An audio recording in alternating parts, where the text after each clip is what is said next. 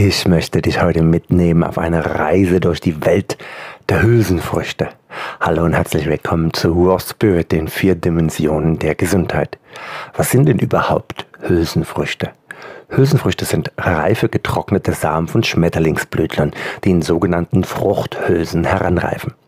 In der Botanik werden Hülsenfrüchte Leguminosae, woraus sich dann das umgangssprachliche Leguminosen entwickelt hat, bezeichnet. Es gibt derer 650 Gattungen mit 18.000 Spezies und sie sind damit die drittumfangreichste Familie unter den Blütenpflanzen. Aus der Blüte bzw. aus dem obersten Fruchtknoten reift eine Hülse heran. Diese Hülse umschließt den Samen und bildet eine Art Ei, ein veganes Ei, versteht sich. Im Verlaufe der Reife spaltet sich die Hülse an der Pflanze, um den Samen freizugeben.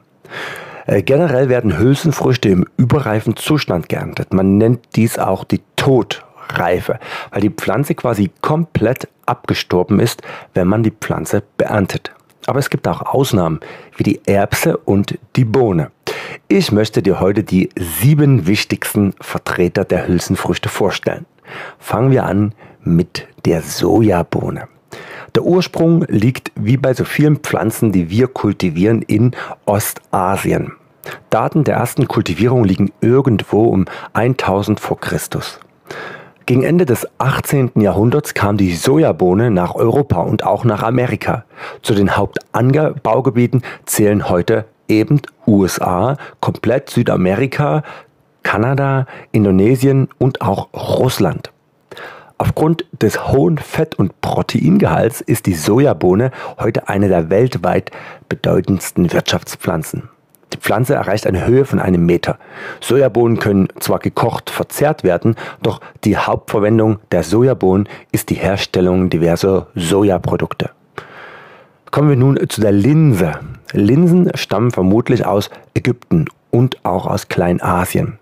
Der erste Anbau wird auf ca. 7000 vor Christus datiert. Damit ist die Linse eines der ältesten Kulturpflanzen auf dieser Erde.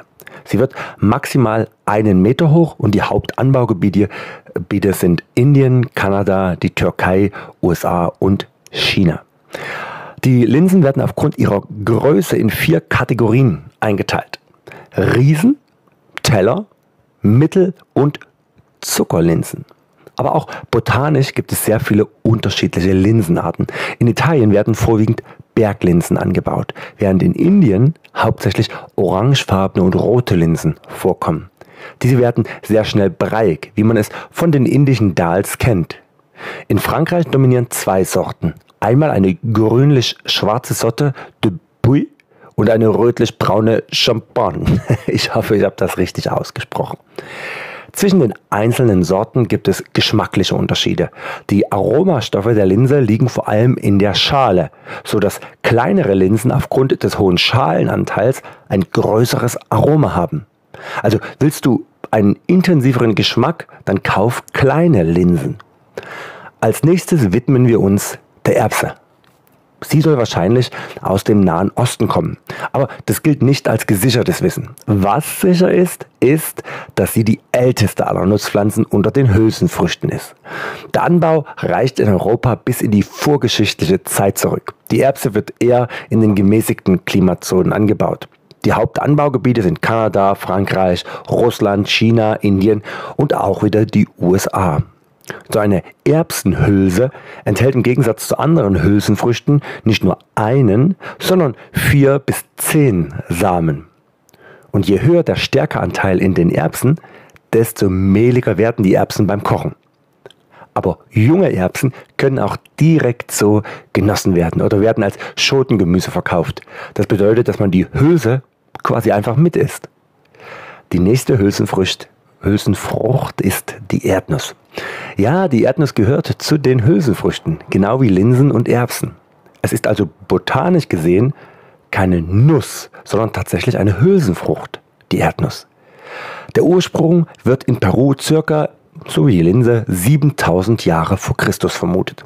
Mittlerweile erstreckt sich der Anbau von Erdnüssen über die gesamten Tropen und die Subtropen. Insbesondere die Warmgebiete in China, Indien, Westafrika und Südamerika.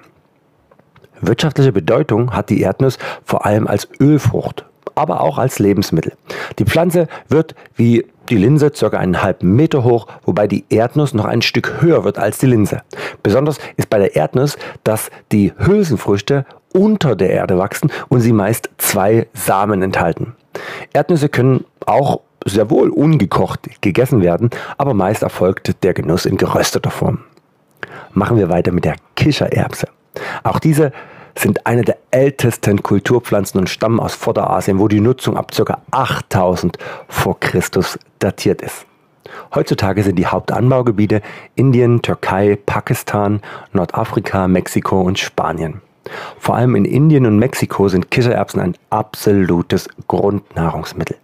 Die Pflanzen werden wie die Sojabohne ca. einen Meter hoch und im Gegensatz zu den meisten anderen Hülsenfrüchten können die Blätter der Kichererbse problemlos mitverzehrt werden.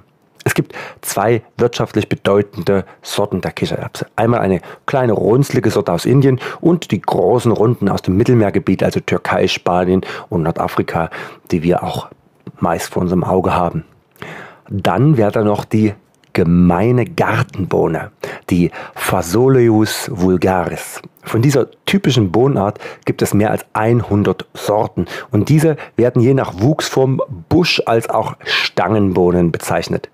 Der Ursprung der Bohnen wird vor ca. 8000 Jahren in Südamerika angenommen. Im 16. Jahrhundert gelangte unsere Gartenbohne, unsere gemeine Gartenbohne, dann nach Europa und ist heute quasi in allen Gebieten der Erde verbreitet. Die Hauptanbaugebiete jedoch liegen in Brasilien, Indien, China, USA, Mexiko und bitte jetzt die Ohrenspitzen Pstanzu Tampmeda Milda Nainjando. Das ist tatsächlich der originale Ländername. Aber dankenswerterweise wird dieses Land auch nur kurz Myanmar oder Burma genannt. Rankende Sorten können eine Länge von bis zu drei Meter erreichen. Je nach Sorten variieren die Hülsen in einer Größe von 4 bis 30 cm sowie in den verschiedensten Farben. Ebenso gibt es vielfältige Variationen in, ja, in der Größe der Samen. Man kann sie auch in unreifen Zustand essen, wie beim klassischen grünen Bohneneintopf. Man kann auch die gereiften und die getrockneten Samen essen. Es ist alles möglich.